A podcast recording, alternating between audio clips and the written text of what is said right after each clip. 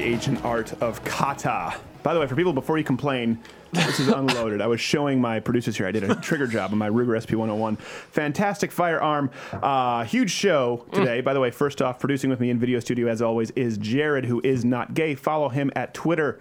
On Twitter at Twitter. not gay Jared, me at S Crowder. I fulfill my legal obligations, drawing on conclusions. We good? We're good. Thank you. Gerald is back in the seat at That's G right. Morgan Jr. Worst Twitter handle in the business. Thank you very much. And apparently, Edward the Sound Guy is now Fonzie. Did you see that? Mm, Hey.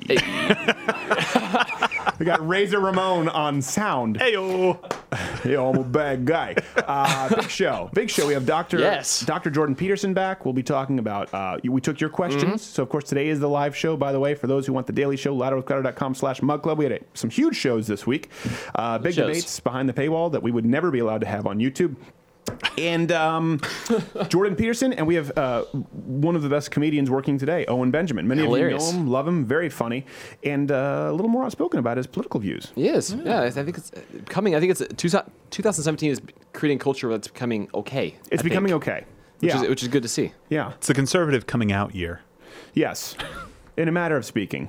But every year is Jared's coming out. We'll get our own ABC show one day. Speaking of coming out, faith-based gay group. Uh, I don't know if you saw this. This is in the news. We'll get to other news after this, but I thought this was most pressing to address. faith-based gay group. Did you see this uh, for Ash Wednesday? Coming up to Easter, they put That's- glitter. Do we have that? They put glitter in the ashes. Yeah, right there. Uh, we have it right there. They put glitter in the ashes. Uh, I don't know why. It's some kind of a statement, and people are mad about it. But, uh, but honestly, I, I think they're being uh, rather merciful uh, Yeah. uh, compared with their original plan of replacing Lent candles with butt plugs. I don't think that's. Welcome to Thursday. Yeah. Welcome to Thursday. So now let's get to the real news. Um, uh, Valerie Jarrett. Did you read about this? Valerie Jarrett is moving in with the Obamas. This was a big thing. Was trending all day today. Valerie Jarrett is moving in with the Obamas, the most trusted senior advisor, moving into their D.C. home. Um, and this is because there's speculation that they have a plan to enter sort of liberal politics and create these think tanks. You know, the only thing worse than a Jimmy Carter presidency is is Jimmy Carter post presidency. Yes, I think that's Rush Rush Limbaugh who said it. I don't know who says it. My dad says it all the time when he's yelling at the TV Yeah. without pants. His post presidency. um, Nice. So Valerie Jarrett, by the way, whose whose family we know are open communists from FBI documents. Uh, this is important to note. Um, Valerie Jarrett's daughter was also recently hired by CNN to cover Trump in the Justice Department. Did you know this? So Valerie Jarrett, moving with the Obamas, Valerie Jarrett's daughter hired to CNN to cover Donald Trump, uh, and and. Uh, uh, first off, it, it will make one hell of a sitcom. Valerie Jarrett moving in with the Obamas. That's our communist, noted communist, and daughter working with CNN. And people wonder why Americans don't trust uh, the media these days. Uh, We'll get into that more as far as all of the relationships Don't miss it. I didn't right. know. I didn't know about that one. World premiere. World premiere on TBS. They have to compete with Tyler Perry. That's not That's, easy. yeah, That's it's not tough, easy. tough stuff right there. Uh, the, the, the lead-in is Madea says, "Lord." Um, CNN hires her daughter, moving in with the Obamas. It, I- I- it gets to a certain point with Chris Cuomo, with Wolf Blitzer, Jarrett hired at CNN. You've got to wonder what the hiring practices are even like there. All right, well, thanks for coming in. Yeah. It's been great talking to you. I really appreciate it. You've got some great experience here. You've worked at a lot of uh, great news organizations, done some good stuff. Yeah, we're gonna, yeah, thank you. We're going to talk about this, and uh, I'll be in touch after I discuss it with some people. But I really, oh, really? Yeah. Yeah. No kidding. No, yeah. Yeah. Oh, you're hired. Really? Yeah. Oh, wow. You're good. Thanks Thank for coming you. in. We I'll appreciate that. Yeah, no, it's good to have you here. Bright See you next future. week. Thank All you. right, thank you. I don't know how I get all this exclusive footage from the offices. That's like, we, This is part of the leaks. we really, I mean, uh, tell you what, your support of the Mug Club is really l- leading uh, to a level of professionalism unparalleled anywhere on youtube.com slash Steven Crowder. I don't really know at this point. The one thing is, it, you know, we've, we- we've talked about this before, but I don't think people know how entrenched the media is with the DNC and particularly with the Clintons. We can go through a, a few examples here. Uh, George Stephanopoulos. Now, a lot of young people don't know this about George Stephanopoulos. Look at that. First off, he's the third member of Siegfried and Roy. He's going to be dragged out by a tiger in a leotard very soon. Uh, he was Bill Clinton's communications director. He was the Democratic Party advisor. Now, you know this, I know this, but a lot of people who watch the show who are younger don't know that. This is a guy who's hosting ABC News. He's the host of This Week literally worked for the Clintons. You don't need a conspiracy. You don't need to talk about chemtrails or John Podesta uh, with little boys in his basement at a pizza parlor. This actually happened. Donna Brazile. Donna Brazile, of course, Al Gore's campaign manager twice, the interim chairperson for the DNC, caught sneaking debate questions to Hillary Clinton, worked for CNN, openly working for CNN as a correspondent.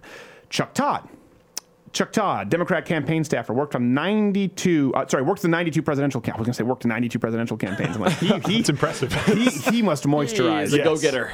He worked ni- for the 92. I don't know. I must have had a stroke today. My mouth is not working. The point is, the guy's a Democrat. The point is, the guy's worked for the DNC. The point is, the guy worked in the 92 presidential campaign. And of course, you know, he works over there at NBC. Chuck Todd and our favorite resident pool boy in chief, Chris Cuomo.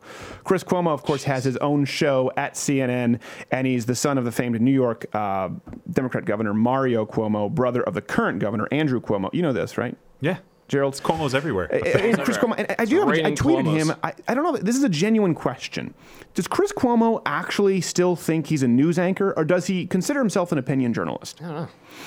He's got to. It's got to be opinion, right? No, Like, no. He has to know that. I think he considers himself a news anchor, A- and and uh, I, you know the reason for this from the left is they operate from this basis. I think from Chris Cuomo, the only way he could consider himself a news anchor and not an opinion journalist when he's more opinionated, more slanted than this show. We're just we're, we're incredibly biased. Don't get me wrong, but at least we try to admit it and explain it and explore what kind of bias we have and where we might be wrong. Chris Cuomo doesn't even allow room for that. And I think he would consider himself a news anchor as opposed to opinion journalist because today's progressive left, it's not necessarily facts or statistics based, but it's just, you know what? I know the way society should work. It should be this way. Therefore, news. You know, there are 37 genders. Therefore, every single boy who wants to compete as a girl or a girl who wants to take steroids should win female wrestling state titles. We know that society should work where uh, marriage is between whoever wants it to be. Therefore, this is news. We know George Bush was a war criminal. Therefore, news. We know Hillary Clinton was supposed to be the first female president. Therefore, news. And their opinion now, if you base it on that foundation of, I know how society should work in New York City better than you do, then you consider it all news. Yeah, even as entrenched as I think we are in our ideas, we hold this principle that maybe we're going to be wrong, and we probably won't know it when we are wrong. Right. so listening to other people that have a different opinion is pretty good. It is a good idea. Uh, when asked for his opinion uh, as to why people believed he wasn't uh, a a legitimate journalist, uh, Chris Cuomo had this to say. Oh man.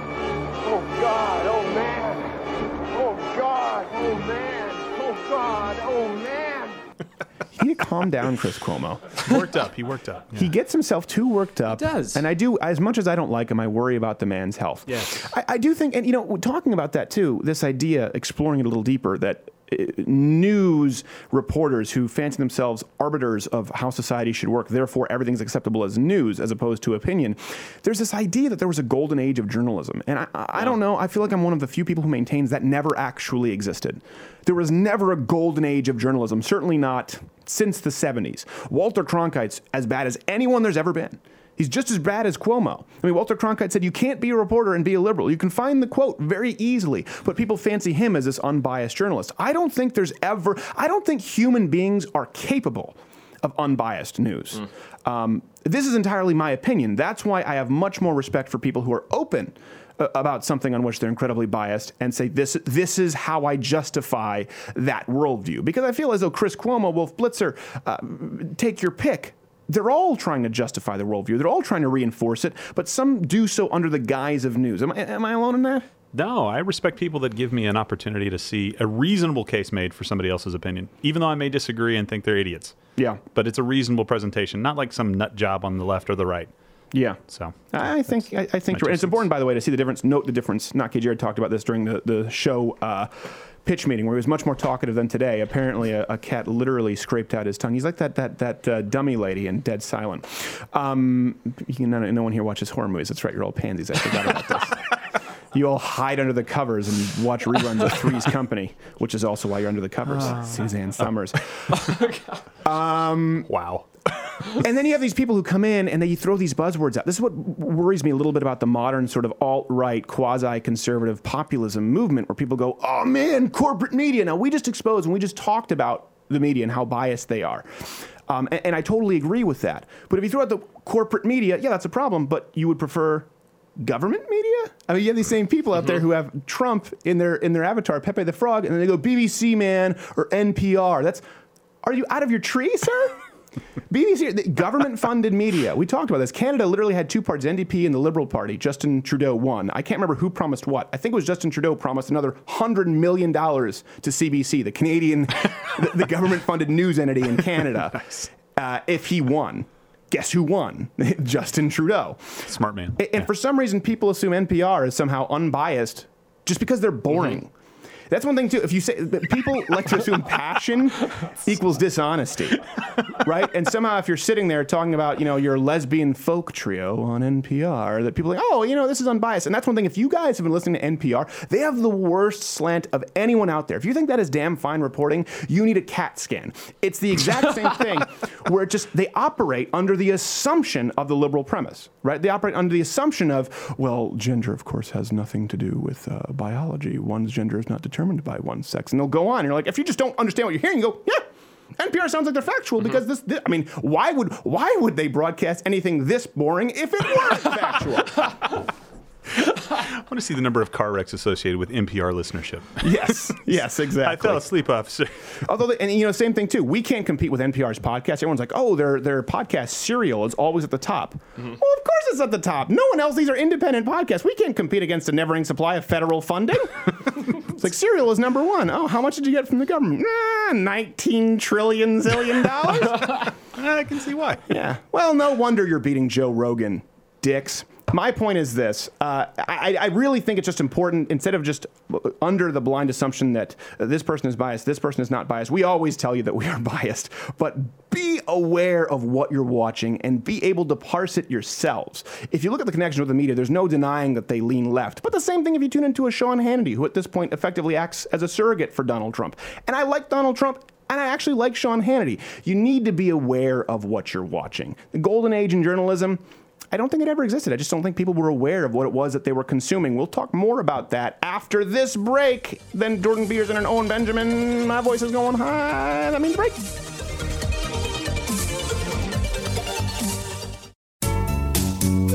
Welcome to another installment of The Reasonable Conversationalist on NPR. This week, we are joined by William Jarrett, Valerie Jarrett's husband. Thank you for being with us, William. Thank you for having me. Now, William, um, of course, you've been uh, working with your wife in politics for years on uh, on the equal rights on which we all agree for the LGBTQ AI community, correct? Yes, that's correct. Fascinating, and, and truly is a civil rights uh, struggle of our time uh, on which all Americans can agree. How can we uh, best move forward, of course, in, in uh, assuring that none of us will, for example, misgender one of the current 57 available offerings? Well, I just think that you should probably ask them what they prefer to be called. Well, that sounds entirely reasonable. Join us again next week for another installment of The Reasonable Conversationalist on NPR.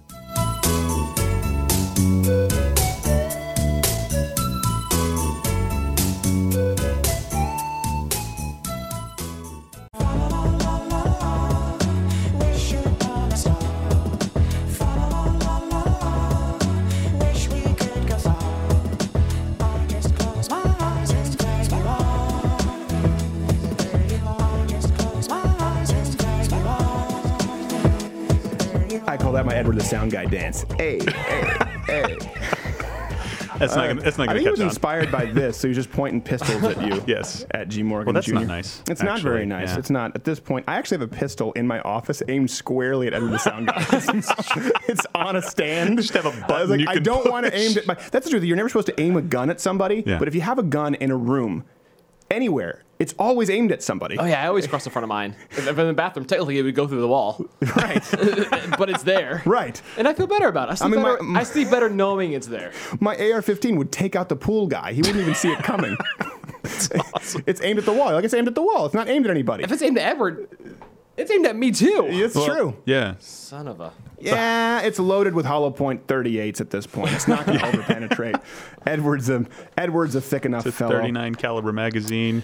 Yeah, if it were Jared sitting there, that would be if not get Jared, that'd be much more of a problem. You'd both be taken out. Yeah, yeah, that's true. It'd be like going through a magazine and then into Yeah. a paperback. but in this case, Edward would stop it. Uh, speaking about the media, and, and listen, I- I'm amazed if the media wants to talk about you know being banned, right? CNN they were they were banned. Uh, we'll, we'll talk about that later. I'm amazed that there's no commentary right now on this co- on this from Europe. Do you see this with Marie Le Pen? Oh, jeez. So Marie Le Pen, uh, France, obviously, listen, undoubtedly a flawed human being, Marie Le Pen. So first off, don't expect us to defend everything that Marie Le Pen has done. But this story here, for those who don't understand, uh, let, let me clarify it for you. Let me break this down so that then we can talk about it. In 2015, Le Pen tr- tweeted out some gruesome pictures of what ISIS actually does. It- it- specifically, what they did to uh, the American reporter um, Foley. Jim- Foley. That's it, James Foley. So the socialist left in Europe, Europe, European Parliament, just voted to retroactively. Now, there's there's immunity, I guess, applied to certain people, to politicians, uh, where you're not allowed to post certain kinds of images. Basically, it's an infringement on free speech. There is an immunity that applies to uh, certain politicians, to, to, to certain figureheads in Europe. Okay, so this applied to Marie Le Pen. It applied to Marie Le Pen in 2015 when she tweeted these images out. European Parliament elected to retroactively remove her immunity so that they can now prosecute her for a crime in 2015, which was totally legal in 2015. and what was her crime? Free speech. Free speech. Tweeting out something that actually happened.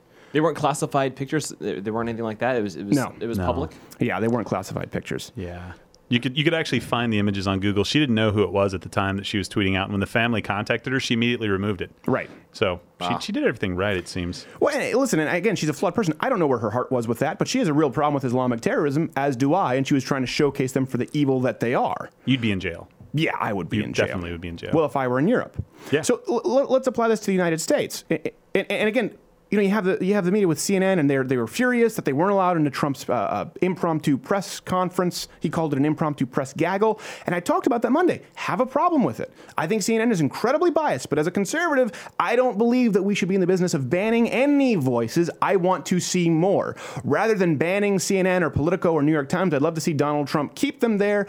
And then include new voices. That's what I want to see. Yeah. So I talked about that. I, I've tried to be consistent with that. But if CNN is going to complain about not being allowed into an impromptu press gaggle, let's apply, if this were in the United States, let's apply what this were. Imagine that you uh, in 2015 uh, committed an entirely legal act. Okay, you spoke out. You spoke out and you said something that was unpopular. It wasn't even racist, but it was based on something that had actually happened, uh, a a news event that was offensive. Picture this: you did that in 2015. It's entirely legal today because people don't like what you have to say. Political opponents retroactively vote to make that illegal and remove your ability to speak freely based on something you did in 2015. Pamela, Gell- Pamela Geller would be in a, a jail cell before noon. Yes. Yeah. And, Like and not that? the padded room that No. some would suggest. Um, I actually like Pamela Geller, but when she appears on media, she, she sometimes she seems she's like she's like what? Yes. You know what I mean? You're like whoa, Easy. calm down, Pamela. Yes. You and Decaf, Cuomo, decaf. need- you and Cuomo need to get in the same relaxation program. Are, are you amazed that we haven't heard? n- I- no one's talking about I'm this. shocked because this is this is only a political hit job. So you can ask the European Union can be asked to take away the immunity from anybody who's not performing parliamentary functions, right? Mm-hmm. If it's an illegal thing. That's what they did. They said this is not a parliamentary function that she was performing. Yeah. She spoke By the out. way, Parliament serves no function. Continue. That's true. So I guess this is an oxymoron. Yeah, whatever. But anyway, she she was voted on by political eh, people that are opponents of hers. Right. Of course, she pissed all of them off, and of course they're like, well. We don't like you, and this is a really easy way for us to get rid of you. She's arguing, though, that that was her fighting. Show she was just showing is that this is what Islam is all about. This Right. is what this group is about, and Yeah. now she's paying the price. well, I think they're thinking, hey, you know what? This broad could win this thing. That's what I think is really going on. Yeah, it just so happens that her numbers are going way up. Yeah, right now. As a result of this, and they Yeah. don't understand. It's like they're giving her a gift. Yeah, Like, listen, she is an abrasive person, Marie Le Pen. I think she's got a brass pair. And again, I don't agree with everything she does, but when she sometimes I ha- when she walked in with uh, was it the uh, was it the ambassador, the Iranian ambassador, where she walked in, they wanted her to wear a headscarf. She just walked in, No. and it, it- like it wasn't even a second thought. She's like, no, I'm not wearing that. yeah. Like, you wear? No. You wet or you go home. Okay. Bye. I have an incredible amount of respect for that. I don't have to agree with her about everything. By the way, someone who can be, uh, I'm not saying she's an ab- abhorrent person at all. I'm saying someone, let's say you were to take someone who's like the worst racist in the world. It doesn't mean that they can't be right about something. And I'm not saying that Marie Le Pen is the worst racist in the world. I'm saying even if you don't agree with everything that she has to say, she's not wrong about everything. And in this instance, this is a there, there are lines in the sand for freedom of speech, and for the left to constantly line up against it. You need to see what's happening in Europe. And here's what's so important about that. People say, well, that wouldn't happen in the states, but Bernie Sanders wants us to be like Europe. Nancy Pelosi wants us to be like Europe. Hillary Clinton wants us to be like Europe. And guess what? You cannot remove from that. You cannot extract from Europe just the socialism policies. You can't extract the fiscal authoritarianism while removing the free speech authoritarianism. You can't say we want to be like Europe and talk about a 70% income tax rate or whatever it is, or talk about what's going on in Norway, or talk about what's going on in Iceland. You cannot say that and then say, but you know what, we want to keep our freedom of speech. Europe, as a whole, it's an ecosystem, and because of the economic authoritarianism, it has to rely on cultural authoritarianism. You can't take it. You can't buffet this thing. And that's one thing where a lot of people who are moving along the trail, like I'm an anti-social justice warrior, but I like Bernie Sanders' socialism. This is where it leads always. Always. You can find me zero historical examples of it not ending this way. And lots of people typically die too. So This is yeah, true. That's, that's, Lots that's of people bad. typically die. Or Bernie Sanders, breadlines, when you think about them, are actually a good thing. No. no, they're not, Bernie. What do you mean? By the way, did you see Venezuela's down to like the last couple bucks? Yeah. that was in the news. of borrowed money. Yeah. yeah. They're using Bernie Bitcoin San- now. Bernie Sanders looking at him going, why don't you just bake up some more rye?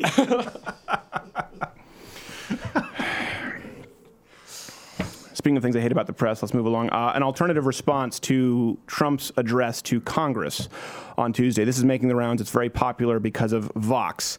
Uh, it came from a Latino woman in Spanish talking about immigrants, talking about Donald Trump's racist policy against Mexicans.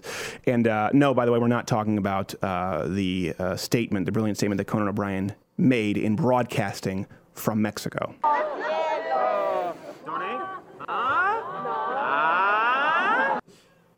Look at that. I don't know what the point was. And, the worst part, that doesn't show the whole story, by the way. They didn't show you what happened after the show uh, when he was going back to his hotel, what happened between the show and the hotel.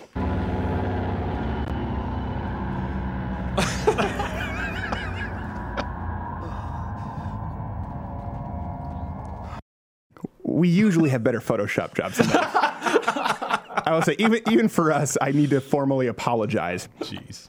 Uh, no, it was dreamer and activist. Her name is Astrid Silva. Gave a response in Spanish on Telemundo and Univision. Two things I hate. As a dreamer, uh, she wrote this, and they the left is hailing this as a bold message for Latinos. She wrote, "In this country, there is no space for discrimination, racial profiling, or persecution. But sadly, this is what the Trump administration has brought forth for Latino and immigrants." Um, do you? Does anyone want to take a take a crack as to why this is false? This, this is too easy, right? Like I feel like this is a trick question. It's not a trick question. It's not a trick question. Oh boy. It's not like Common Core math where it's like, what's two plus two? And you're like, four? apples. Like, it's 492, bitch. no. Show your work. Yeah. They're saying he's against Latinos and immigrants. Let's, Yeah. let's think, hold on, let's think for a second. Doesn't seem like Donald Trump hates immigrants because his wife is an immigrant, and he has plenty of immigrants who are either married into his family or immigrants who he works with. He seems to have a lot of respect for immigrants. So let's think. If it's clear that he doesn't necessarily hate all immigrants, what is the problem that he has if he's talking about building a wall and immigration policy? Hmm. Can anyone can anyone think about it? Send us your comments right now. Tweet me at S Crowder. Could it be that there's some sort of a delineation, perhaps? I'm gonna keep doing this until someone pipes up. Apparently, Jared and Gerald are asleep. I'm gonna, I'm, I'm gonna take a stab. I'm gonna take a stab. Riskier. I'm do it. guess there's a delineation between legal and illegal immigrants. Oh, there you go. Oh, I know. I waited so long and I knew the answer the whole time. It's science, bitch. Uh, it, it- is it is remarkable. This is a sleight of hand you see from the left all the time, and they continue to do it, and people aren't buying it. Like Donald Trump hates immigrants. Here's the deal: Donald Trump came out and he made some some some comments about Mexicans at one point that were poorly worded. They're not said at their best. They're said at rapists, and it's like ah. Jeez. Okay, Don. And I listen. I know Donald doesn't mean to say that all Mexicans are rapists, and that's what they tried to run with. But it was poorly worded. Rather than jump on that, now they're going, he hates all immigrants.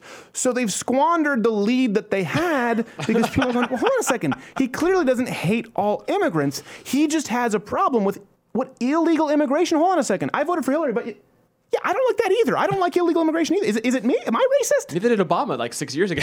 Six years ago.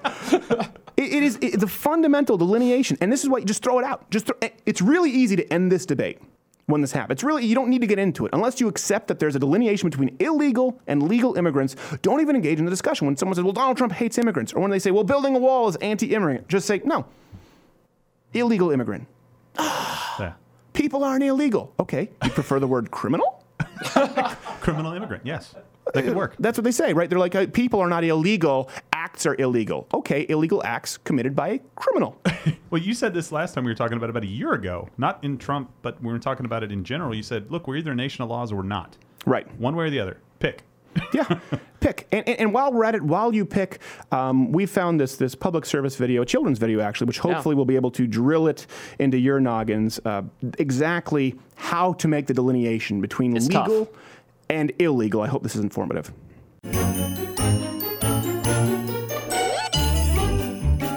I'm legal. And I'm illegal.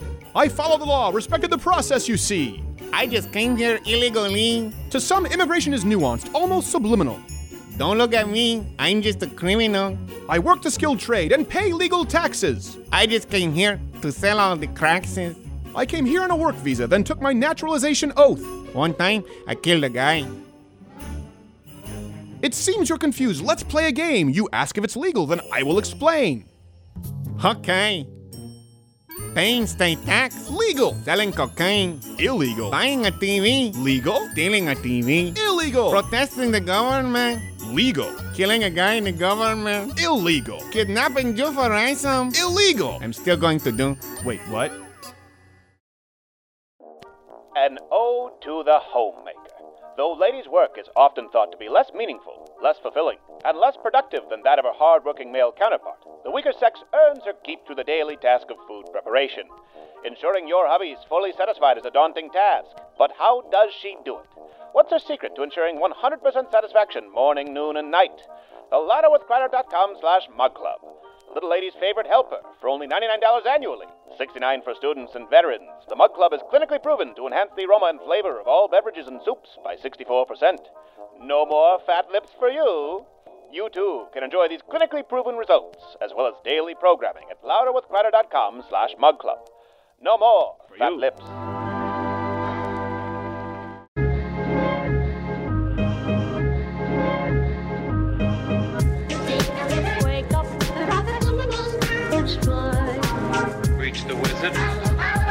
Reach the wizard. It's fun. Wake up,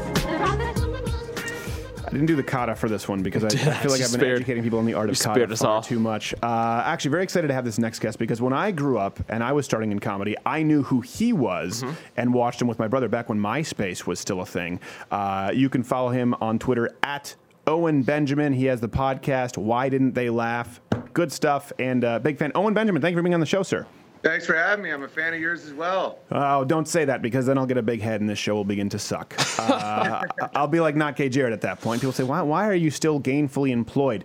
Um, I watched you back when you did the fanny pack song. We were just talking about this. First off, let me just, there's no way to off air. Okay, let's just talk about what happened. Just talk There's no way to. so we were preparing the shot, and Owen Benjamin was on the other side of Skype, and we're sitting there, and I, we see this black thing in his teeth. Now it's not super clear. I have a small monitor, and my producer is going.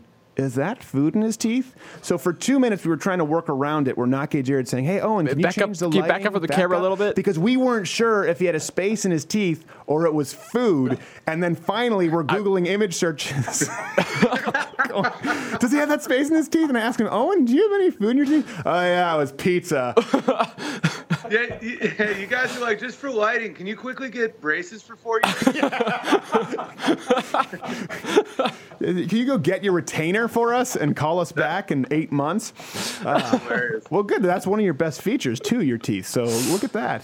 I'm glad it worked out. Look at that. Yeah, look at that. Very healthy. How much would he have hated us if we let him do that though? We're like we're like best friends. No, that's You guys back. Well, that's the challenge. And then, and then all and then all these dudes with uh, spaces in their teeth come to my shows because I'm like the brave one, and then they find out I don't really have one. Man, if he can do it, all of us can make it. It's kind of like redheads, and then they get to the end of the rainbow and they realize there's no pot of gold for you redheads.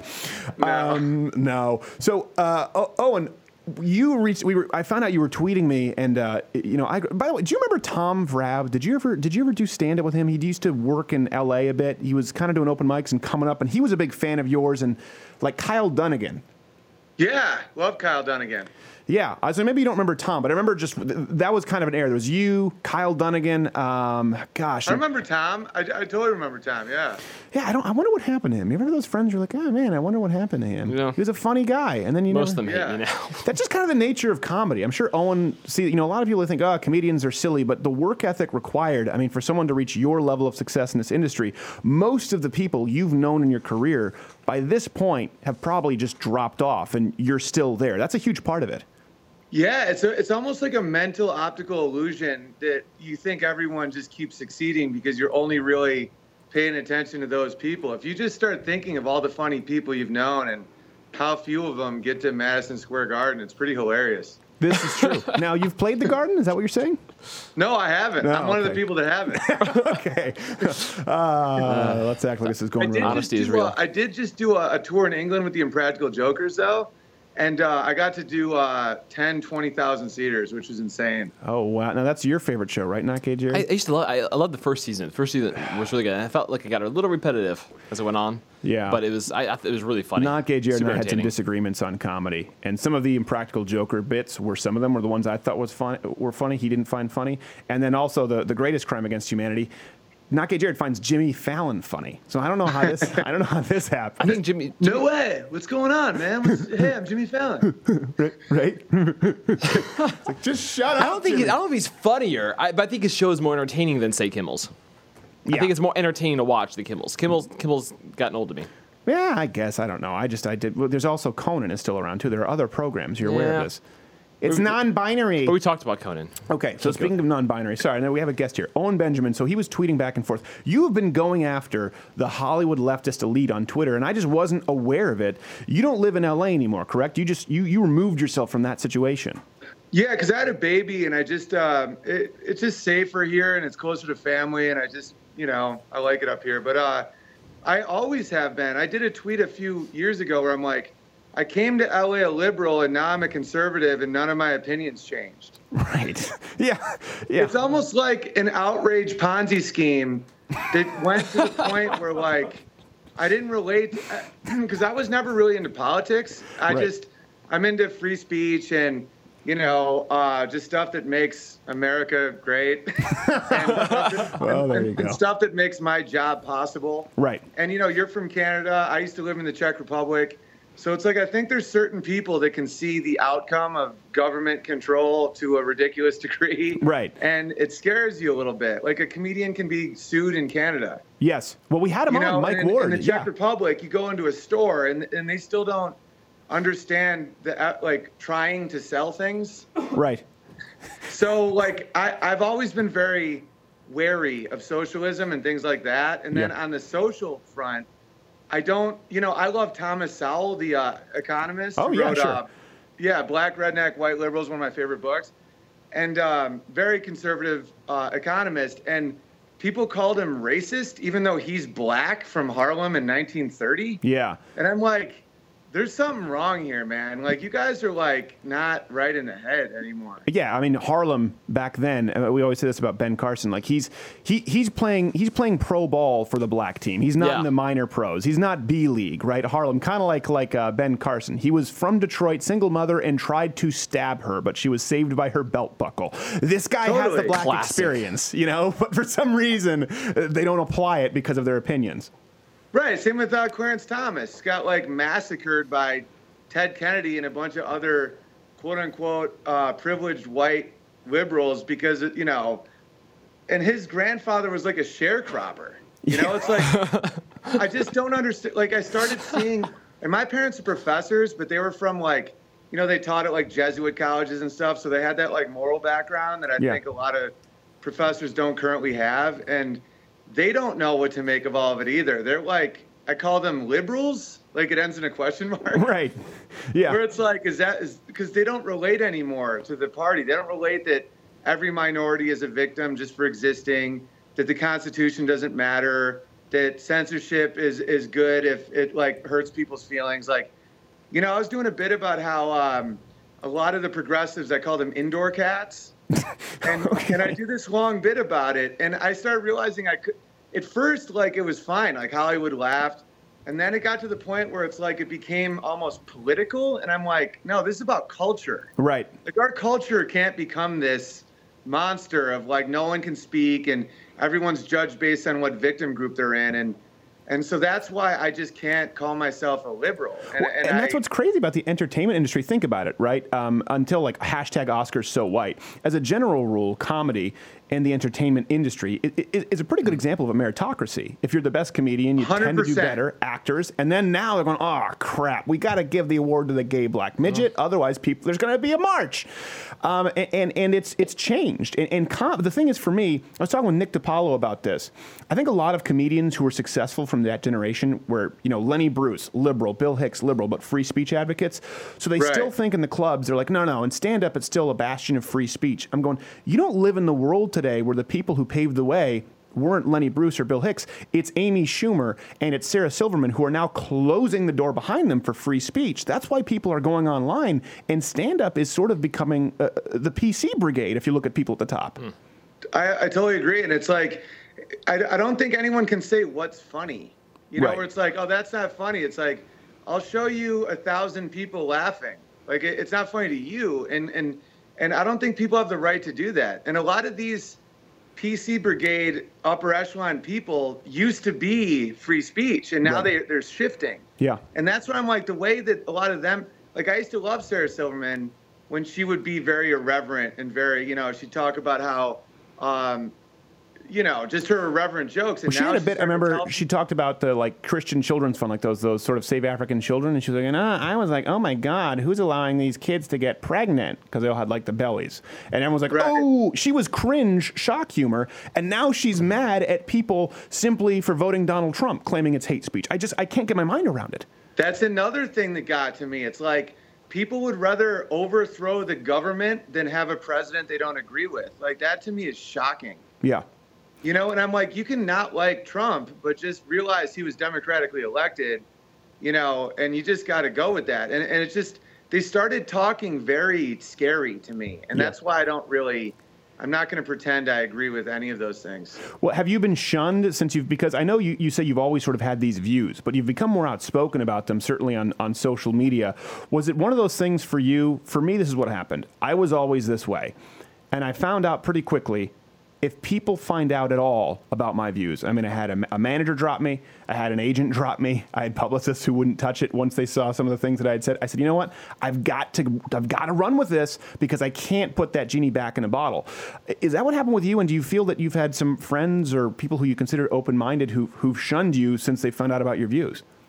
Yeah, for me, it's uh, it, it was being on Sullivan and Son on TBS because it was produced by Vince Vaughn and starring Steve Byrne, uh, Roy Wood Jr., Ahmed Ahmed, all these people, and it was so multicultural, but not in that left victimy way. Right. And we got no love from like, and we're the number one show on TBS when it was on, and there was, you know, media didn't get behind it. They didn't talk about the triumph of, of a Korean star. Wait, is that They is that number one about- outside of Tyler Perry? Is it kind of like the Bible's always a number one bestseller, so they don't even include it on the list anymore? Or were you beating uh, Tyler Perry's uh, Madea Goes Boo? Oh, that's hilarious. No, uh, well, that's the thing. We didn't have much going against us. We had the uh, reruns of Big Bang, but Oh, okay. you know, oh, but don't get Nigel Jared started. He hates the Big Bang Theory. Don't. Let's just Jared. We'll talk about that another time. We, the guest doesn't have that much time. and uh, and so I just uh, I just saw that it was hypocritical, and I I got into comedy because I'm not good at lying. Like I'm just it's not in my nature to kind of pretend I'm something I'm not, and. I, I, I still don't really consider myself very political. I Right. just can't agree with uh, this whole like uh, identity politics and limiting of free speech and all this stuff that I have so much pride in being American for. And Wait, I just think white that pride? Did I just hear white pride? You cis white male. It's I love being white. When cops pull me over, they just high five me. I know. For me, they just give me dumplings, which they stole off an Asian who they shook down earlier. I'm like, what are you doing? This is fantastic. They give me their gun. It's great. Yeah, I know. It is. That was one thing that really upset my dad. Uh, well, you're you. So you were you. How long did you spend? Uh, what portion of your life in the Czech Republic? Uh, I was there for a year, uh, 1999. Oh, okay. I thought you. Now, are your parents uh, from there? No, I was a World War II history major, and I really wanted to study history Wow. there. Yeah. I thought he was an immigrant. Here, I was like, oh, really? I didn't know about that, Owen Benjamin. Oh no, not at all. I just went there and lived there, and like just being in that environment, I, I, I realized that government control is not good. Well, speaking of third world countries, my dad was raised in Detroit. So for, for him, he got so pissed when Bernie Sanders said, you know, that, that white people can't really know what it's like to struggle. And he was there, divorced family. You know, his dad was in the military. So uh, not a wealthy family by any means. In Detroit proper, by the way, in the, in the area that people like to claim they're from. He was actually inside of 8 Mile in Detroit proper. And uh, divorced family was part of the racial integration busing system, got his ass kicked day in and day out because he was white. There was a lot of racial tension. And, uh, and his, his saving grace was hockey. He was he was a really good hockey player. I got to play at U of M. That's what pulled him out of it. And so he goes, "Yeah, do I think that maybe I've enjoyed some advantages that other people haven't? You can say attribute it to being white." Maybe, but I also think that other people have had privileges that I haven't had being raised to a divorced family in inner city Detroit uh, in a lower middle class household. It's called life. And he got so mad about that. But it seems that even people his age, when he talks with his friends who are black, they feel the same way. It's like, welcome to the world, population Earth plus you now, once you understand it. Yeah, my mother's father was a, a lead miner with seven fingers, and she was one of the first people to go to college from her town. You know, it's like, and that's why I love Thomas Sowell. You'd love this book, Black Redneck. Oh, yeah, I've, White. I've read it. Yeah. Oh yeah, where it's about how life just isn't fair sometimes, and it's more about culture than it is uh, race. Right. In fact, race is almost no factor. Like you know, Nigerian Americans make more than Caucasian Americans. It's about a certain type of culture that doesn't value education, promotes violence, promote you know. Well, it's also because I sent their prince all that money. What's that? I said it's also because I sent their prince all that money. So there's some That's trickle down. point. He tricked me too. Yeah, I know. Remember that when that was new? It was like we all had email. Like, oh my gosh, someone sent me an email, and you're like, oh wow, this is kind of like a pen pal. There's, there's that. No one wants to admit it, but when it first started, all of us probably almost fell for at least one of them. Dude, I almost fell for it like a month ago. yeah. Or you forwarding that picture like, have you seen this dog on steroids? You're like, no, that's clearly a Photoshop. yeah. I know. I remember. I remember it with MySpace. You know, it's funny. Back then, um, I got in. I remember a lot of comedians got really mad. Uh, I had been doing stand up for six months, but I was doing stand up. I did my first open mic. Within three months, I was doing an hour. Now, not an, not a, a good hour. What happened was someone asked me to co-host a talent show at a university with them in Montreal or a college, sorry. And I said, okay. And I did well enough there that the guy who booked the colleges said, hey, how come I never heard of you? You, you, you headline around here? And I said, yes. And he said, okay, come back and do 40 minutes in a month. And then when I got that, I booked about four or five different colleges within that week because I said, well, I'm doing Dawson College. They're having me do 45 minutes. And I played them off one another. So I got a lot of experience really quickly. I mean, think about, you know, doing five one hour shows in the span of two weeks. Most Yeah. people starting out don't get that kind of experience for years because you're scraping together five minute clips. So this is before MySpace. I put my, my, my stuff up on MySpace, and a talent scout had no idea who I was. Said, "Hey, do you want to audition for the Just for Laughs?" And I did, and I got in. And I remember comedians being so pissed. A- And again, I remember just as, the, as a conservative thinking like. Well, isn't this good? Doesn't this mean that you can get in next year? It doesn't matter how long you've been doing it. And, and instead, they were mad. Yeah, it's like this zero sum game mentality that like it's almost like the race to the bottom type thing where it's it's it's you you almost latch on to the least talented people because it makes you feel better about yourself when like I always liked friends that were very successful and did well because I fed off that energy. Yeah. And I just I just don't relate to the to that that quote unquote progressive. It's not progressive. It is re- regressive. Yeah. And it's gotten to a point where it, it, it just doesn't make sense anymore. And it, that will probably affect my career. Even just leaving affects your career. Just just being like I have a family. I want to raise my family near my family. Uh, but I don't really care. You know, I make money on the road. I got a book. I'm writing a book. I do podcasts. It's all Yeah. about family. Well, tell, tell me, let us know when your book comes out. And speaking of, you know, having people who elevate you, I need to reevaluate why I let Not Gay Jared hang around this show. Do something with your life. Good Lord, Not Gay Jared. Um, it's true. It really is true. It's it's and there's this sort of there was at one point, and I felt this way. I don't know if you felt this way. It was hard for you leaving Los Angeles, and I think it's a smart decision, raising a family, getting out of the intolerance. But a big part of stand-up comedians, right? Uh, their identity is in stand-up, and so there's like this hierarchy. Like, man, if you don't do, if you're not on the road grinding out with clubs, whereas most of them would rather be Bill Burr doing giant theaters, you know, not having to do that, or, or have a career like you have, um, where you have a su- sustainable audience. But there's this idea that unless you're sticking, like this is the only pure form of entertainment, and, and I think that's changing a lot. Like you said, you can do podcasts, you can do things online where you don't have club bookers or show bookers with stand up. It has become so vanilla to me when I tune into a comedy showcase on television. I can almost, if there's going to be a political joke, I can tell you exactly what it's going to be, and I can tell you which subjects they'll touch on to be politically incorrect while avoiding the real subjects they're not allowed to talk about. Is it just me when I watch those? No, you're 100%. And, and uh, conservatives seem to understand uh, uh, business better when it comes to that's a disadvantage in business. Anytime you're not going for funny as possible, that means there is a market opening up because you're not trying to be funny or trying to appease some overlord, you know? Right. So that's why I d- I don't mind uh, appealing to the audience that I want to appeal to and then just finding the shows that, uh, you know, I can get. It's It, it actually pays better sometimes. Yeah, it And- does. Once you free yourself from the ego of like, yeah, but if I leave LA, I don't have all the cool kids. You know what I mean? There is that part, I think, for a lot of people that's really hard to do um, just to get out of it. It's like the mob. I know, but the, the weird thing is though is they're still like the good ones are still my boys. Like Right. a- and and you all you tell who your friends are by that. Where it, it doesn't really matter how you feel about put like okay, here's a perfect example. Uh, your ability of debate, like I don't want to blow up your head, but my dad teaches debate. Like he's a rhetoric professor. Okay. And it's like you're just crushing. Like I'll, I listen to you with Michael Ian Black, and I'm like, Uh oh. any moderator knows he like Stephen won. Like there isn't even a debate. And I'm like, I always thought the left was the one that had like science and logic, and it's becoming absolutely not that at all. No, and, And- and, with Michael Ian Black, I will say it got heated, more heated than I would like, uh, and we'll have him back on the show. But um, you know, I don't. I really, honestly, if you if you want to talk about debate, look to someone like Ben Shapiro. He's amazingly skilled. I, I will say this For sure. I, I genuinely, not gay Jared knows this. When we have someone on who's who I disagree with, I do research to see what their views are, and I genuinely try and conduct a debate. First off, the rule is not gay Jared's not allowed to jump in at all. No one else. Because it's not fair to doggy pile. That's my rule. He can't bring up something for me and research it, you know, and be my never-ending assistant. It just is me and that person. And I genuinely am trying to get to the truth because if I'm wrong, I want to know it.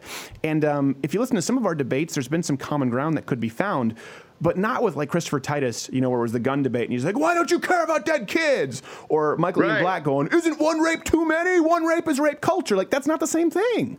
It's the worst possible straw man you can possibly do. Where it's like, that's why I'm having a hard time with, with that side because it's like, it's almost like they're not trying to learn; they're trying to win. Right. And and I I I want to go into a debate where if someone makes a great point, it's like, oh wow, thank you for clearing that up. Right. Like I was making a horrible mistake. Yes. Yeah. You know? I was wrong. Like, You're correct. I might be a homosexual. Thank you for making me aware of this.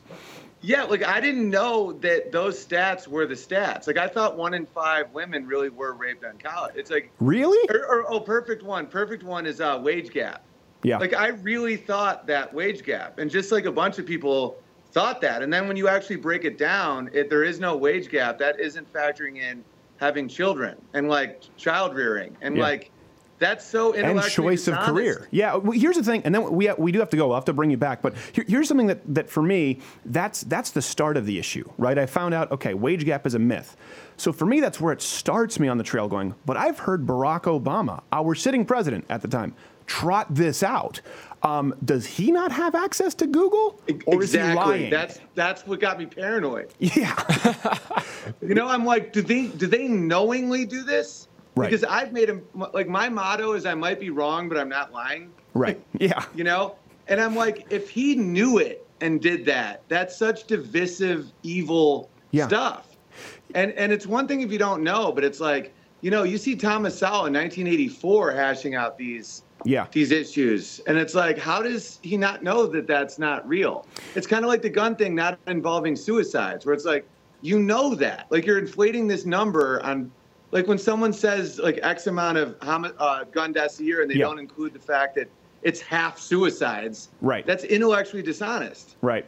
Yeah. And then, and then they compare they compare gun crime rates across countries and not crime rates. And it's like, well, listen, obviously, if guns are more accessible in a country that has allowed firearms, they're going to be used to carry out more crimes. But that doesn't mean that the crime rate is worse or the homicide rate is worse, Right. especially when you eliminate gang violence. Because listen, we have different cultures in the United States. It's not the same as Iceland that has half the population of Rhode Island and is entirely homogenous. You can't really compare them, despite what Bernie Sanders says. Anyways, I could go on all day. Uh, Owen Benjamin at Owen Benjamin on Twitter. Where's the best? What's the best stuff for people to find on you?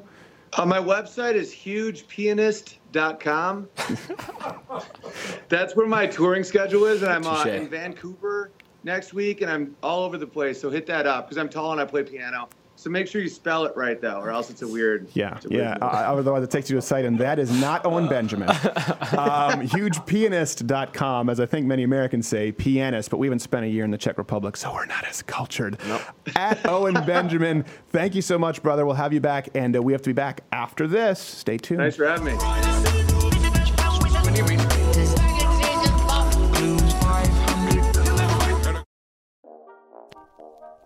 Whether preparing supper or tidying up the mess afterward, the homemaker finds meaning and purpose in her kitchen, almost exclusively. But where does she find all that energy? How do her dainty fingers hold up against such grueling manual labor? Yes, that's right, the Louder with Crowder Mug Club, scientifically proven to make even the most mundane and trivial of tasks 78% more enjoyable. Hubby has no tolerance for frowny faces. For only $99 annually, 69 for students, veterans, or active military, you too can toil with a smile. LouderWithCrowder.com slash mug club. Join now for daily Louder with Crowder content and to avoid a fat lip for you. Always great to bring back the family values with those old classic commercials. Classics. Take them out from the vault, right next to Walt Disney's anti-Semitic corpse. Uh, how often do you hear us do uh, live reads? Well, really, it's about once a week right now. And thank you so much for those who've joined the Mug Club who watch the Daily Show. That's obviously the most important thing. We can't thank you enough. But we do have a promo going on right now. Here's one thing: we don't ever want to be in the business of selling you anything that you do not want. Uh, this is something we're pretty excited about. We ran this special a while ago. It was Prepare with CR. Now it's preparewithcrowder.com. Let me be the first to say I'm not a doomsday theorist. I'm not a prepper. I don't think uh, everything's going to hell in a handbasket. But I did live through the Montreal ice storms where many people died, where we were out of power. We had no access to food or water for over a week. My brother was in Los Angeles for the riot. So I do think that it pays to be prepared. And right now, if you go to preparewithcrowder.com, you get a 30 day emergency food supply kit, $99 shipped free. That's breakfast, lunch, and dinner for four whole weeks. $99 shipped free. You, you, you can't really build this supply kit that inexpensively, certainly not this diverse. And I don't know about you, but I, I, I buy a couple of kits, I, I put them in our cupboard, and I leave them there so I have peace of mind. That's really what it comes down to in case any kind of a natural disaster occurs.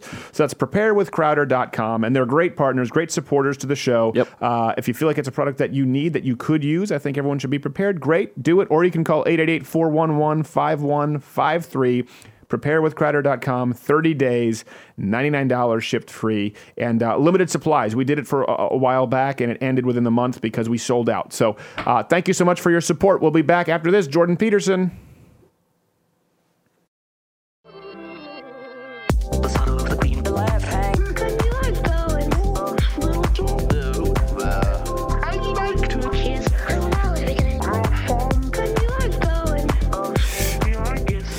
That's the ancient art of kata. I've been teaching you about that this week because I'm, this is a multicultural show.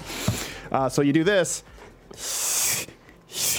and then proceed to get your ass kicked. Our guest is at Jordan B. Peterson, uh, Dr. Peterson. Uh, he has been in the program before, and uh, I I mean, so many accolades we could toss here. You've just your your your your I guess the public awareness has gone up like a rocket ship since we last had you on. Uh, Dr. Peterson, what, what's that like for you? You're, you're now you're, you're notorious. Well, it's busy. Yes. I mean, I, it, it, it's interesting. I, I'm not exactly sure what to make of it. One, one, one thing that has happened though is that I now get up at five in the morning and start working because in order to keep up with this at the moment, I that was pretty much what I had to do. Um, it's I'm a curious person, and well, people have probably already figured that out. Yes. I mean that I'm curious in the eccentric way. I mean that I'm curious about things, and so I'm very curious about this. It's it's um, it, it certainly wasn't something I expected. Although I have to tell you that I've been amazed for decades that I've been allowed to teach what I do teach at the university and that no one's ever noticed and stopped me from doing it. So the fact that attention has been brought to it, in some sense, I suppose, doesn't come as a surprise. Well, I think but I'm happy, I'm happy about the opportunities that it's bringing me, and and I'm I do like to teach people, and so the fact that now I can make a video and and reliably attract fifty thousand viewers is great as far as I'm concerned. It's like why not? I'm I'm hoping that I can teach people about psychology, and now Yeah. I can. So hooray! And, and it's it's remarkable that you know in the age of sort of the Kardashians and the reality stars sort of generation as we as we call it, you skyrocketed to to public awareness really through through telling the truth, which has sort of become the counterculture. And that's what I find so interesting about about your situation. It's one of those things where you said something that shouldn't have been offensive, and it caught on like wildfire simply because it was truthful. Um, and, and of course, you, it, that's come with a lot of fans, and I'm sure it's come with a lot of headaches. Now, one thing we went to Twitter earlier today asking, okay, what do you want us to most discuss with Dr. Peterson?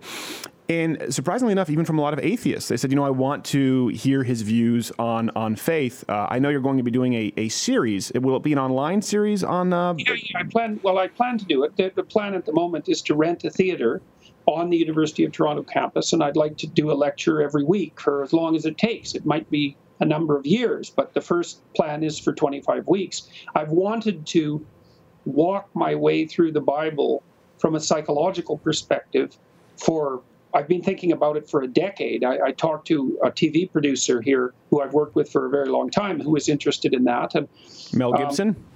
uh, yes, Mel, exactly. Yeah, yeah, yeah. Thank you very much for that. So, just figured we'd end your career right now, just dead on arrival. yeah, so I mean, I've I've I've spent a lot of time on many of the ancient stories in the Bible, trying to understand what they mean from a psychological perspective, and this would certainly provide me with the necessity for doing that. My life is structured so, and I think this is true for many people, so that in, unless I have a deadline and an absolute necessity for doing something, the probability that it will fall off my list of priorities is very high. So Sure. now I have, I know that if I make this series, then I can get tens of thousands of people. I know that there are tens of thousands of people who would be uh, engaging with it online, and it just seems foolish not to do it. So yeah, that's the plan. Well, I, fi- I, I- do have a lot of respect for you in this area because obviously, with you know, sort of fighting social justice warriors as, as they're called, has become some has become has become somewhat. I don't know if I had a stroke today or what's going on. It's become somewhat popular now, and it's kind of accepted because they're so absurd, right? People they, they love to make them a whipping post, and appropriately so, by the way. I think it's a perfect whipping post. People who are social justice warriors. However, a lot of these people who are coming along this sort of political cultural trail, I've noticed were previously part of this this sort of leftist atheist coalition. So it's still immensely unpopular uh, to be someone uh, whose faith really is a, is a big part of their of their of what defines them as a human. And you were on Sam Harris's podcast, and that was one that really sort of went back and forth. And I I was surprised as to how roundabout he went with you a little bit for someone who's usually very very clear um, in his thought thoughtful approach. What was the reaction to that? And did you get, have you had more atheists upset saying, well, I used to respect you until I found out you believe in the flying spaghetti monster, which we all get? Or, or have you found more of them uh, interested in what you have to say and wanting to learn about it? Well, I would say certainly that one of the consequences of appearing on Sam's show was that more people were attracted to watch my videos. And so I have had responses from people that are of the sort that you described who said, well, I, I am pleased with Dr. Peterson's political stance, but when he starts talking about the intersection between religion and psychology, then I just tune out. It's, but that that's fine with me. I actually don't. It doesn't. It isn't. I'm not trying to convince people. Right. It's up to people to think whatever they want, and and if they don't find what I'm saying convincing or interesting, then that's perfectly fine. Um, I'm also not claiming that what I'm saying is correct because what I'm trying to talk about is insanely complicated, which is partly why I wanted to talk to Sam Harris about it. I mean, the thing about Harris is that he he has has concentrated on many of the same problems that, that have bothered me and has actually come to similar conclusions, but for very different reasons. And Right. I thought we could have an interesting conversation about that because he does believe that people have a primary moral obligation to speak the truth, and that he also believes that one of the primary moral obligations that characterize human human human beings, let's say, is that they should try to work to mitigate unnecessary suffering, which is also something that I agree with. But sure. I think the problem with his approach is that it is, I don't think that what he's promoting is grounded deeply enough to to to have the kind of power that's necessary for to make it manifest itself properly. Yeah. And To- I also think that that Harris and Dawkins, it's quite funny because they, they just talked to each other very recently. Um, Harris put Dawkins on the spot by suggesting that there may have been evolutionary reasons for the selection of religious ideation. And I actually happen to believe that. I think, and I think that both Harris and Dawkins, and this is mostly at Dawkins' feet, has never taken the uh, the the fact of the prevalence of religious thinking with the sort of seriousness that an evolutionary biologist should. That's interesting. Because religious thinking is a human universal, Sure. and not only that, it's how we thought. It's how all of us thought all the time, roughly speaking, before the scientific method was invented. And so, for the vast majority of our evolutionary history, the essential way that we oriented ourselves in the world was indistinguishable from the religious, and it worked. Right. So, because here we are after all. And there's and we're also fascinated, most psychologists, with sort of these these evolutionary, you know, psychological coping mechanisms. And so I, I would imagine that an atheist might sort of toss that out, maybe as a smokescreen. That well, it's, it's a coping mechanism for what we don't understand in the physical that's world. What, sure. Well, that's what Freud said, roughly Right. speaking.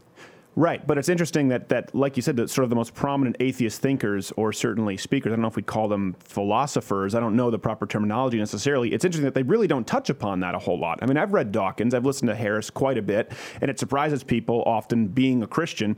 Um, and, and I do think that you're part of, I would I would say, sort of a new wave where I think that a, a big reason for this culturally is there was Sam Harris, there was Richard Dawkins, and then there were people out there who would just say crazy, outlandish things on behalf of Christianity. And I don't know if that's because atheists sort of kept people like you from the podium, or it's just that the craziest Christians sometimes grabbed the podium. But this thoughtful professorial approach, which really was was the norm in Christianity, if you go back to you know C.S. Lewis or Chesterton, right? This is this is not a new way of thinking, but it certainly has been absent for the last several decades, and it seems like you're part of a new wave who might usher in um, a, a new era of critical thinking for Christians to discuss with atheists alike. Do you, do you feel like you're a part of that? Well, that would be that would be lovely, I would say, because it's certainly something that I'm interested in. I mean, um, I think that there's a very profound discussion that has to be had between evolutionary biologists and psychologists and people with with with uh, well with people of, of of deep and profound religious faith Mm-hmm. because I think the evidence that there are elements of religious phenomenology that are rooted in our biology is absolutely overwhelming. So, for example, you can reliably induce experiences that people characterize as religious with hallucinogens like psilocybin. Right. And it's extraordinarily well documented evidence of that, particularly in recent years coming from Johns Hopkins, a very reliable and conservative medical a hate group to hear Jess Herbst, transgender mayors of New Hope, uh, refer to it. Johns Hopkins, a hate group. It's well known. Not real doctors, what we were told. Only a hate group. Exactly. Yeah. But but the, the, the researchers there have shown that people who have uh, who who are given psilocybin, for example, a, a, a very large majority of them uh, report extraordinarily powerful mystical experiences that they regard as among the most important of their life, and not only that, that those experiences have a profound and lasting impact on their personality. Now, I'm not necessarily certain that more traditional religious people are going to be very thrilled with the idea that some of this some of this kind of at least the mystical end of this experience can be induced with psychedelic drugs for Can be induced But- with what Not Gay Jared does at a nightclub on a Friday night. They're not going right, to be thrilled. Right, right. But but the anthropological evidence is clear. You know that people have been inducing these sorts of experiences, um, and investigating the technologies to do so for tens of thousands of years, and perhaps for longer than that. So it's not something that can be ignored. It's something terrifying, to be sure. Right. Because it's terrifying the idea that a that a spiritual experience can genuinely be induced, or perhaps not genuinely, depending on how you look at it, but can be induced mm-hmm. reliably with a chemical is is certainly it's it's You're giving it, it could give credence to all of those druggies who are like, man, just drop acid. That's how you reach the higher level. And then a cult starts, and Leah Remini has a reality show. Let me ask you this: You're going to be talking about this in your class, going through the Bible uh, stories. Yeah. An, an atheist here on Twitter, I don't have it up in front of me, specifically asked, said your views on, on these were, were fascinating, and he really liked listening to you discuss these subjects. So if you're going to go through these stories, for example, I don't know if you go through Daniel in the lion's den, through you know the New Testament. I don't know if you go through Genesis. I don't know exactly what it is. Um, I would I'll be interested to see when this this course takes place. Do you look at most of them literally? Do you look at most of them metaphorically, and or do you not touch that at all? You just look Oh, at it from a no, modern psychological good. perspective. No, no, that's a really good question. Well, look, I when I was a when I was a kid, when I was first in university, I had the opportunity to go out to the Edmonton maximum security prison a couple of times with this very eccentric psychologist who taught a course on creativity at the University of Alberta. And uh, Well, one moment. What? Who could possibly be sentenced to a maximum security prison in Edmonton? They're, what did they do wrong? they they collected them from many places across Canada, and and Okay. there were plenty of guys in there that you would not want to meet in a dark alley or even in a well lit space if you were surrounded by policemen. Right. Okay. So, yeah, yeah. So, anyways, one of the things that he said in his class was that um, fiction tells you the truth by lying. Okay. So Because, I know. well, so let's let's just think about that for a minute. So you think about think about an author like Tolstoy or Dostoevsky, great authors, or Shakespeare for that matter, and they they invent fictional characters, and obviously you can't take a fictional story literally. Right. Okay, but that doesn't mean that there isn't truth in fictional stories. In fact, Sure. good fictional story. Imagine that you it takes you six hours to read a powerful piece of fiction, and then compare what you've learned about the world from that to just living your normal life for six hours. Right. The what's happened, the, what the novelist is doing is distilling what's essential from normal life and presenting it in a condensed manner. Mm-hmm. Okay, so imagine imagine something like this. This is obviously a metaphor to, to some degree. So imagine that a literary genius watches a hundred people and then distills what he has learned from watching those hundred people into one character in a way that you can di- in a manner you can digest in six hours. So it's like it's condensed and distilled wisdom. Right. Okay, now imagine that you you have a hundred authors like that, and you take all of their books and you distill those books into ten books. Okay. Well, then you have the Bible. Oh, I see what you did there. You brought it full circle. And I do think it's important to delineate um, that there are some. I mean, Jesus spoke in parables, for example. Yeah. By definition, that is fiction. Um, you know, you can compare it to modern Right. Aesop fable, but there is a case to be made. I certainly believe this for Jesus Christ as a historical figure, and I would not consider the New Testament fiction. And that's one issue where it's very hard to discuss with atheists. You know, oh, flying spaghetti monster. But um, I came to this. I was raised in a Christian household, but at a certain point, people say, "Were you born a Christian?" No one is born a Christian. At some point, everyone has to decide for themselves. Period. Um, reading from you know, reading uh, you know Tacitus, Josephus, Justin Martyr, uh, looking you know Tertullian, all of these arguments. You know, obviously the empty tomb. That's an argument that is is kind of one that has to be accounted for. Um, I looked at it from a logical perspective and said, okay, what are the odds of this occurring? This is the historical evidence we have for Christ as a historical figure. And then I will tell you, as uh, someone who likes to think of themselves as logical, what's the gamble on this being an act of chance? Um, and so I think it is important for people. And I think a lot of atheists don't get this. There are some things that are literal. There are some areas where it's a historical document in the Bible. Yeah. And as you're saying, sometimes this is meant to be taken um, as a morality tale. Yeah, yeah. Look, look. I mean, the, the Bible is an extraordinarily complicated document, and, and it is a strange mix of, of history and mythology. And and separating one from the other is no straightforward thing.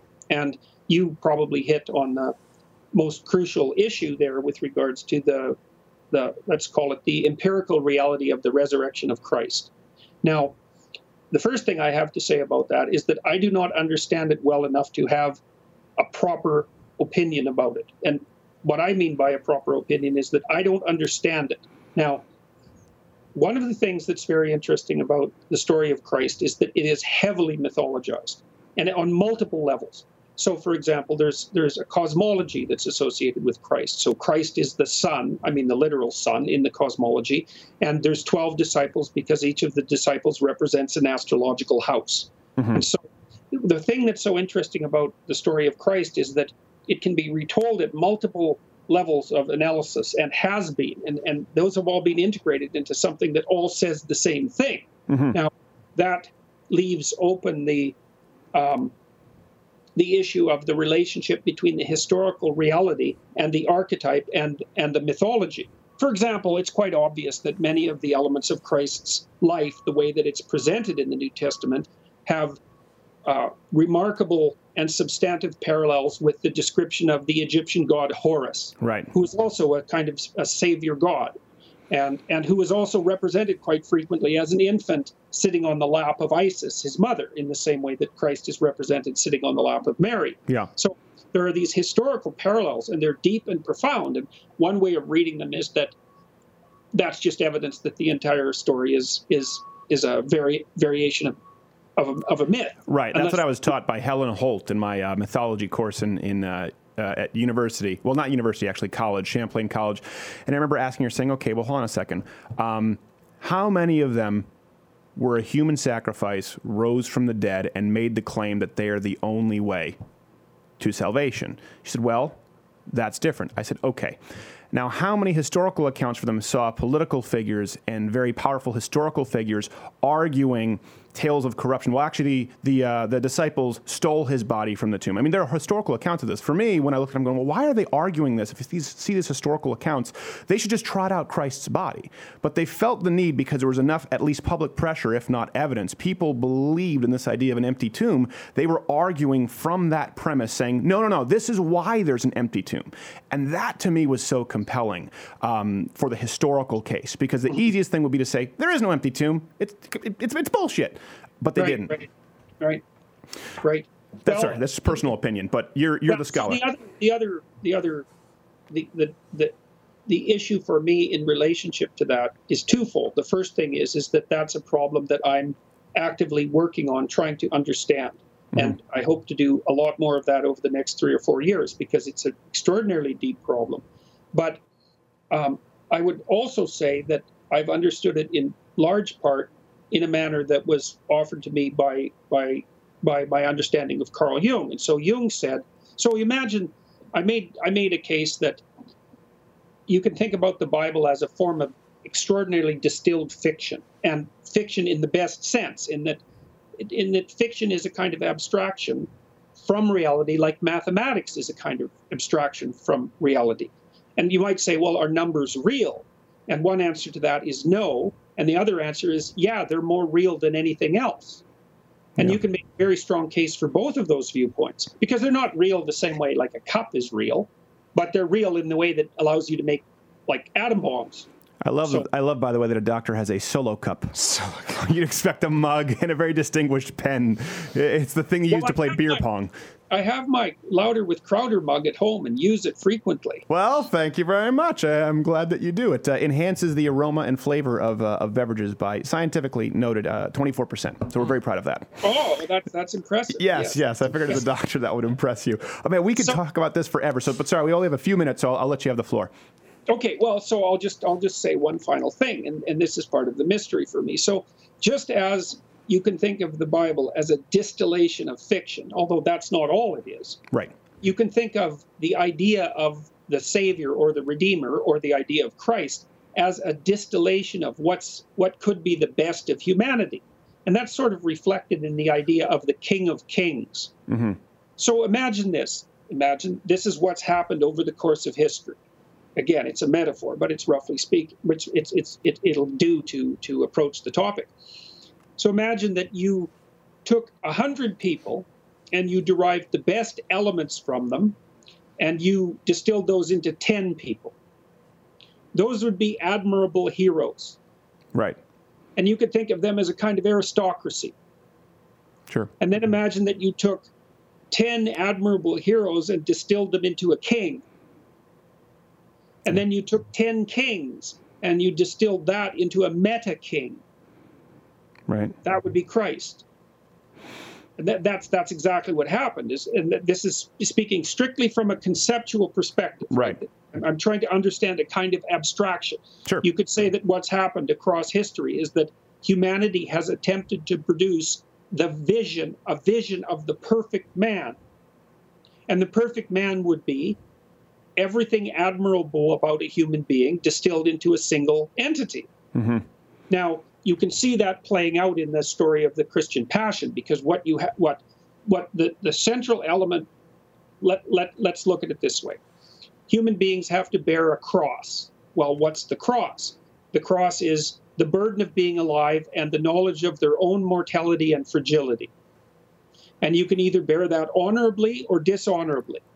And if you bear it honorably, then you do it by telling the truth and living a forthright life and aiming at the best. And those are all things that are characteristic of the Christ that we know from the from the from the Gospels. Mm-hmm.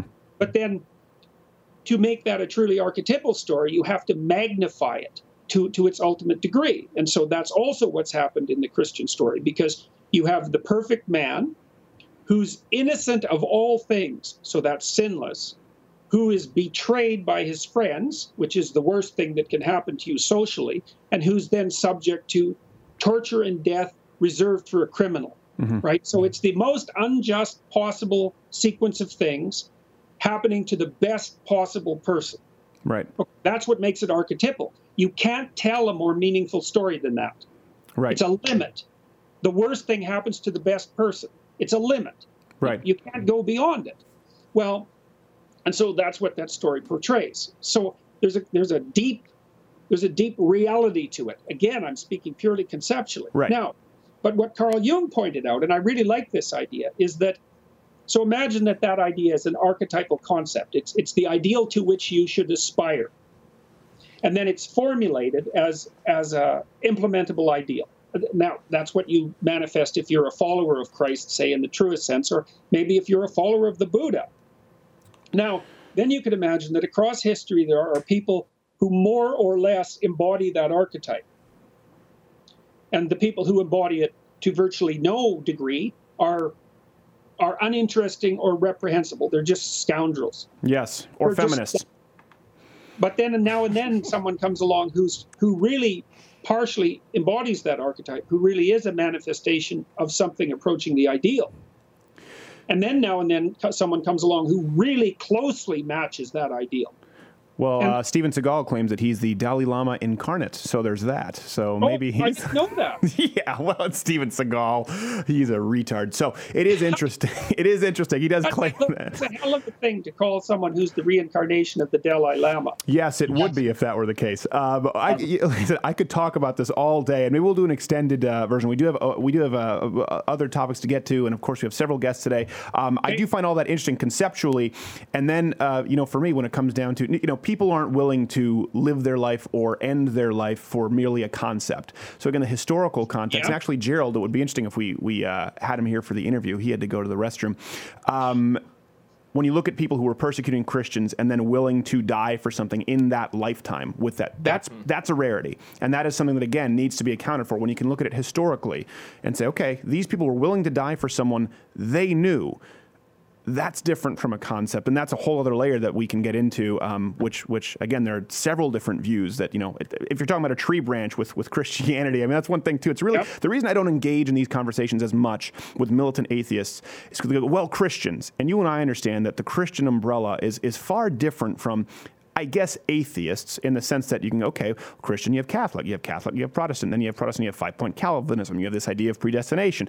And there are so many different, uh, different variables there that someone who doesn't believe in the Christian faith at all won't necessarily understand um, or really be able to have a productive conversation about it. And I think uh, this is one where hopefully it's been illuminating for people uh, and we can bring you back on to talk about it more. I mean, this is something that can ha- occur for nice, hours. It would be nice to continue to develop that because I would like to talk more about the the relationship between Christ as a historical figure, say, as a literal figure, and the mythological representations. It's it's it's very interesting. It's something that Carl Jung spent an awful lot of time talking about as well, and and, and his work on that is profound beyond, virtually beyond comprehension. Contrary to Freud, who just wanted to screw his mother, uh, Dr. Peterson, where is the best place for people to find you and your self-authoring program, which I recommend to everybody? Well, they can find the self-authoring program at selfauthoring.com. That'll help them write about write their autobiography and write a plan for the future, which is a very useful thing to do. And I have a website at jordanbpeterson.com and lots of videos at Jordan Peterson Videos on YouTube. There's about 600 hours of videos there for people who would like to watch 600 hours of videos. yes, exactly. Absolutely. I highly recommend it. Who needs a college degree at this point when you can watch 600 hours of Dr. Jordan Peterson? Mr. Peterson, Dr. Peterson, I apologize. Damn, force of habit. Thank you so much. We must go. We'll have you back again soon, sir. Thanks. Really good seeing you. Yes.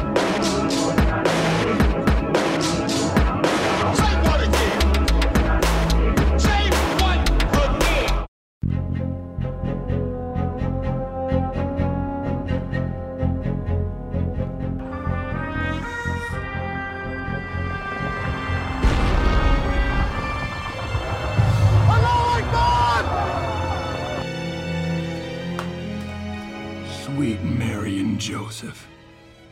Private Sullivan, get to the fallout shelter!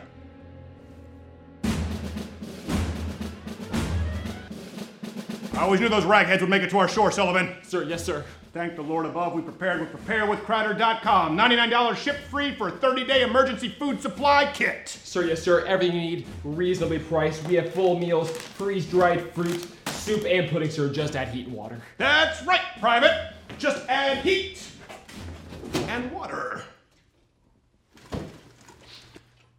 Where's all the water, Private? Sullivan? Do you mean to tell me that we forwent the most basic human necessity in exchange for caffeinated sugary soda pop? I thought we need our energy, sir. Like the terrorists?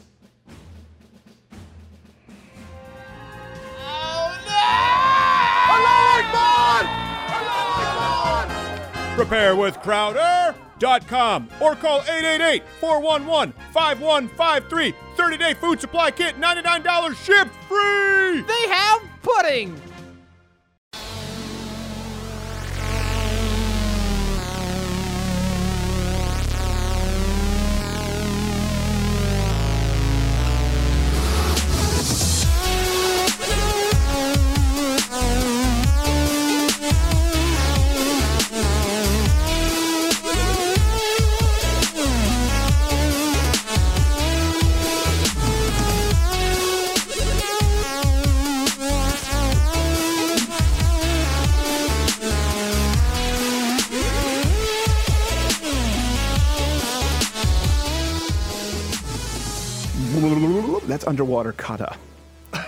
For those who weren't aware. I love how we're doing the underwater dance, and Edward, the sound guy's in the background. Just, just go for it. My jam. You don't hold your headphones underwater, Edward, the sound guy. There's no concept of physics or hydrogen. Or imagination. Uh, thank you so much to our wonderful guests, Owen Benjamin and Jordan B. Peterson. Thank you at G Morgan Jr. for being in. Absolutely, sir. This week. Pleasure's always. At G Morgan Jr. Hopefully you'll get a better Twitter handle at some sometime soon. Nope, probably not. It's like a defiant child. Indeed. Hopefully you'll finish your Brussels sprouts. Nope. Oh, I can see we're going to discipline you. uh, Man, I, you know what? It's one of those things we got. We went into some deep conversation here tonight, and sometimes that works, and sometimes people get upset by it. Sometimes people really like it. So hopefully, if you're listening in your car, uh, of course, you can subscribe on iTunes, SoundCloud, audio. If you don't want to watch the uh, the video while you're on the go, uh, I know it's not audio downloadable. The Daily Show for Mug Club members, uh, louderwithcrowder.com/slash Mug Club CRTV members. That's going to be there soon, by the way, in the app. So Nice. you'll be able to watch the video, or you'll be able to download the audio version to take with you. We have a lot of requests for that. Yeah. So there is going to be a whole reformatting of, of the app and the site, just so you know. So the reason it hasn't been trotted out earlier is because we're going to do it all at once. So hang on, Um, Sloopy. Hang on. Sloopy, hang on. Just hang on. it gets better than you know. Um, I tell you what doesn't get better. The state of CNN. Uh, That is only going to get worse. Yeah. We were talking about this earlier in the show, um, and it's interesting that you know Jordan Peterson and I can have a discussion where we even, we even branch out sort of on, on the discussion of of of, of Christianity somewhat. Uh, I don't know how much we disagree or agree because we were talking about it more conceptually, but. Um, it's interesting that we can have, I guarantee you, if you were to line up Jordan Peterson, me, and Owen Benjamin in a room and actually go through what our exact views are, that we all would have very seriously differing opinions on certain subjects. I, I actually think that would probably happen in this room. Yeah. Quite a bit. Uh, even though we're all right wing or more conservative. But um, I don't think it happens at places like CNN. I think that with this stuff, when everyone's just, wh- wh- when you see someone who's being praised, we talked about, if you just cycle through these stories, when you see how no one at CNN is like, you know, we really should be covering more of the story with Europe and Marine Le Pen, who's having her speech silenced, and no one goes, yeah, we should. I- When everyone's saying, you know, it's really brave, this Latino woman, yeah, Donald Trump hates immigrants, and no one is there saying, ah, well, hold on, maybe it's illegal immigrants. Yeah. Um, it- there really is something dangerous. We've talked about this getting into an echo chamber and surrounding yourself either only with yes men in your own personal life or certainly politically and culturally, surrounding yourself with people, even if they agree with you, who won't challenge you. Gerald and I have gotten some knockdown, drag out brawls. Mostly about Transformers. No, one time was over soccer. Oh. That's true. Do you remember? That's true. What was what was what was, what was that the you said a power lifter could run like a faster 40 yard dash than like anybody on the planet. And I was like, what? I said an Olympic lifter. Olympic lift. Yeah, and that's not true. It's That's not true. what I said. No, I know. We, we got to the What I got to the meat said was Olympic lifters Three without training. later, we figured it out. yes. we forgave one Remember I another. started, was I started yelling? You ha- you started yelling. You have no You have science. no science.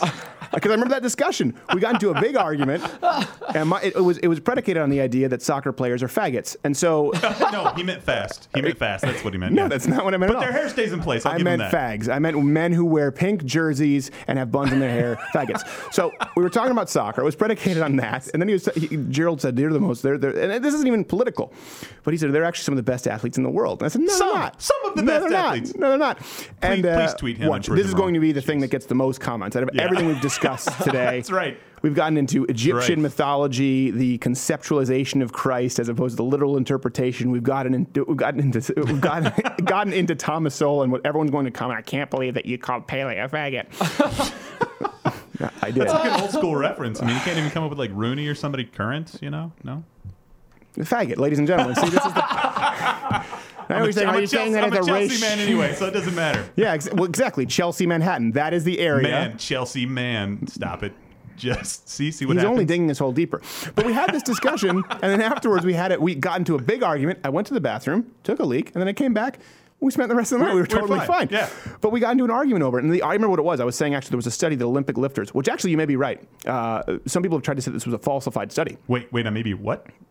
I'll give it to you all the time. It know, right. Uh, they said it might be a falsified study, but this was long time uh, for a long time accepted in sports training that the Olympic lifters would actually outrun uh, some of the hundred meter dashers, or maybe it was a four hundred meter, like in the, up in the ten. Uh, the 10 yards first, like Yes, that explosive explosion. off the Yeah. blocks. And it surprised a lot of people. And so they incorporated a lot of that sort of dynamic training into it. And so I was talking about that with, with, with soccer. And, and then we got into the portion where soccer just sucks as a, as a Yeah, general concept. to conceptualize soccer, sucky faggots. So the point is, um, we got into this argument about well. it. But having a room full of people who still feel comfortable questioning each other and fact checking each other, saying, ah, I disagree with you on that, is a much more healthy atmosphere uh, than I think you even see in traditional media outlets. And you have to ask yourself, we're talking about the golden age of journalism. To take it back to that, well, what do you think changed? If the golden age of journalism, it's the same networks, ABC, NBC, CBS, largely the same corporations, or certainly the same level of power of these giant corporations. So did it change overnight where all of a sudden everyone at NBC, ABC, CBS, CNN, most trusted name, did it change overnight where all of a sudden they decided we're only going to hire liberals to the point where Chris Cuomo will go out there and actually believe that he's a news anchor? Did that happen overnight? Or is it maybe something that was always there that you weren't aware about because they've always been in a room where they agree with each other? And you don't have, you will be amazed sometimes when you don't have to accept this premise. Uh, th- there are some simple things. Sometimes people, Owen Benjamin was very complimentary. I do not fancy myself a skilled debater at all. Like I've said, you know, Thomas Sowell, uh, Ben Shapiro, um, even Jordan Peterson are, are- listen, they're, they're, they're way more educated and they're way more skilled in the art of debate than I am. For people who ask for that, if you're actually looking for truth, when you're having a conversation and a debate. And you'll see this happen with Chris Cuomo. You'll see this happen with a lot of members of traditional media who were once respected. If you just check them on something very simple that, well, Donald Trump hates immigrants, you can literally get the upper hand in that conversation, in a conversation seeking the truth, not just talking about a debate, but saying, well, no, no, hold on a second. The problem we have is with illegal immigration. And you would assume that they will be able to handle that and they'll, oh, they'll have a counter argument and then you'll have three or four prepared, which you always should. But most of the time, it doesn't happen. Certainly not with people uh, who are coming from the entertainment industry or coming from the New York, D.C. media elite. It is remarkable where we've gotten to a point where the most rudimentary uh, debating techniques or skills, the most rudimentary uh, employment of the Socratic method, destroys their entire basis uh, of arguing in the first place. And you're seeing that happen. And this is a really interesting time in history because I don't think that this is the first time people have woken up. I don't think this is the first time that people are starting uh, to be willing to to to concede that. I think it, we're at a time in history where people have been so coddled, where people in the entertainment industry and people in the media have been so used to like minded thinking. And because of the information superhighway that is the internet, they're now being questioned on it. And you see it, right? You see, like, this is why you see Chris Cuomo and Don Lemon freaking out and getting into Twitter fights. Look, you make millions of dollars every year and you're on one of the biggest news networks in the world and you're getting mad because someone said that you're wrong on Twitter. It's because they're so fragile. I don't think they've been exposed to this information as they've gotten from the walking meme on Twitter who just said, as Owen Benjamin said, no, 77 cents in the dollar is a lie. No, it's illegal immigration. And so I, I will say this if, if nothing else to learn, it's okay to be bold. Sometimes you'll be surprised. Uh, have you ever had this where you're getting into a conversation or to an argument and someone else says something that is sort of assumed as the truth and they say it confidently? So you go, well, hold on a second. Maybe they're right. Maybe I shouldn't say what I thought I was going to say because they seem confident about that.